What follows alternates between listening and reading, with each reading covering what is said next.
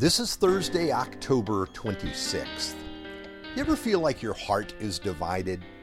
Like you want something, but you also want something else more? It's a common feeling.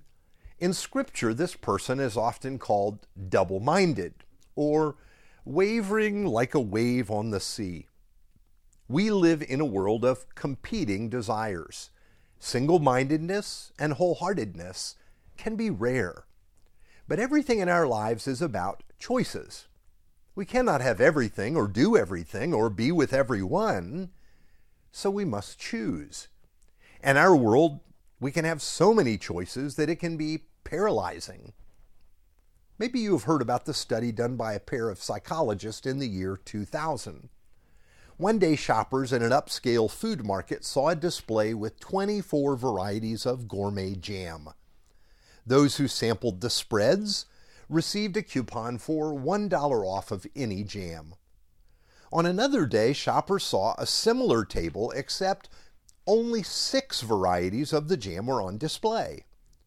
The large display attracted more interest than the small one, but when the time came to purchase, people who saw the large display were one tenth as likely to buy as people who saw the small display. You see, we have a problem navigating complex choices, well, because we're afraid with so many choices we'll get it wrong. So it's easier when the choices are fewer, but maybe not. Here's our text for today Matthew chapter 6, verse 24. No one can serve two masters. Either you will hate the one and love the other, or you will be devoted to the one and despise the other. You cannot serve both God and money. Now, this is Jesus explaining the choice we have with who or what we will serve.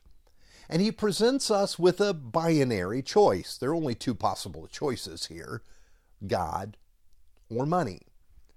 How can he say that there are only two choices? Well, this is the way life works. We will either trust and serve God, or we will do what it takes to provide for ourselves we will come to live whatever for whatever it, that is just as naturally as water runs down downhill right? We will live for that which will provide for us. We will either come to serve god and rely on his protection and provision over us or we will rely on ourselves and then need to make money. Here's what is shocking about jesus' statement here he says that money is like a rival deity in our lives. It desires to have our worship and devotion.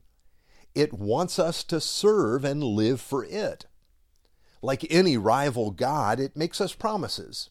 It promises the life we want. It promises to take care of us. It promises to give us life in a future. In this way, it works as an, an idol or a rival deity to the Lord God. Jesus talks about how only one or the other will really have our devotion. We will either choose one and be devoted to it, or we will choose the other. Now you say, well, how do we see this with money? Well, first, we see the worship and awe of it and what it represents. Perhaps you have caught yourself in awe over the latest sports car, or the latest iPhone, or that beautiful multi million dollar yacht. This really is worship. You are awed at the glory of it. Or just watch one of those release events for Apple. It feels like a worship service. There's music, and then there are images of beauty and power and glory, and then, wow, we are shown the new device. You can almost hear the sighs of awe in it all. People then will order it and pay unreasonable amounts of money for it because of what it promises to provide, and again, the glory that's in it. Money works like this. I remember as a young man sitting at a desk working for a Miami corporation, and as I was focused on my work, a small piece of paper floated down through the air and fell on my desk. I picked it up, and it was a check for a few million dollars. I had never held that much money in my hands. Here was a tiny piece of paper but it represented so much more. It represented all it, it could buy. and the life I could have if it was mine. But it wasn't mine. It was a refund check that had been written for overcharges that was being sent back to a client company. But when I thought about it, I thought, that's the way money works in our hearts. It comes laden with promise.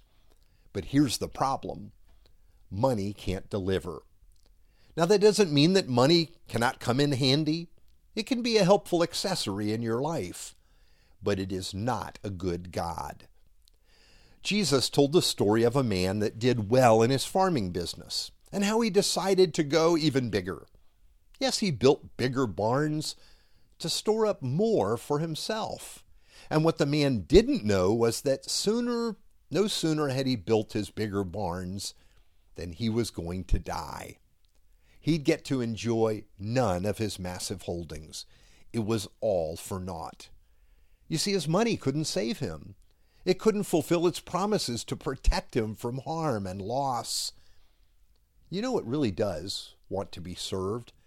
Our money wants us to live for it, to think about it all the time, to worry about losses and to become enthralled with gains.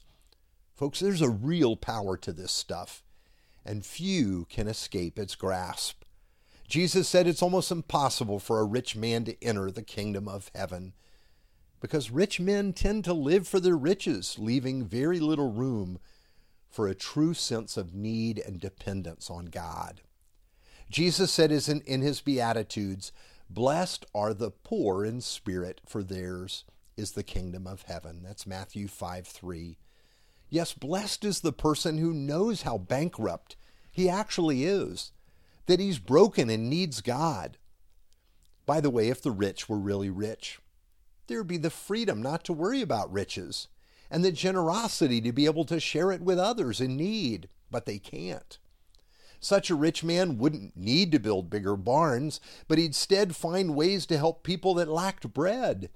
You see, he needs to build bigger barns because even with all he has, he feels insecure and vulnerable and afraid. Now, here's what the gospel does. When we discover the love of God, we're able to stop worrying about money to trust our loving Father.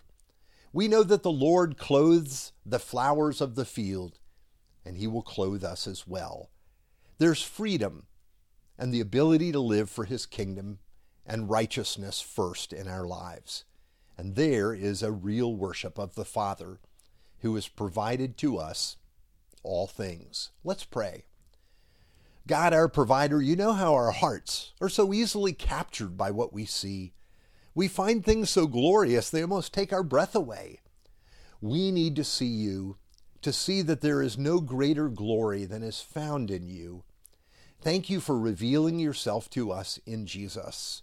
Help us to keep our eyes fixed on him, for in his name we pray. Amen.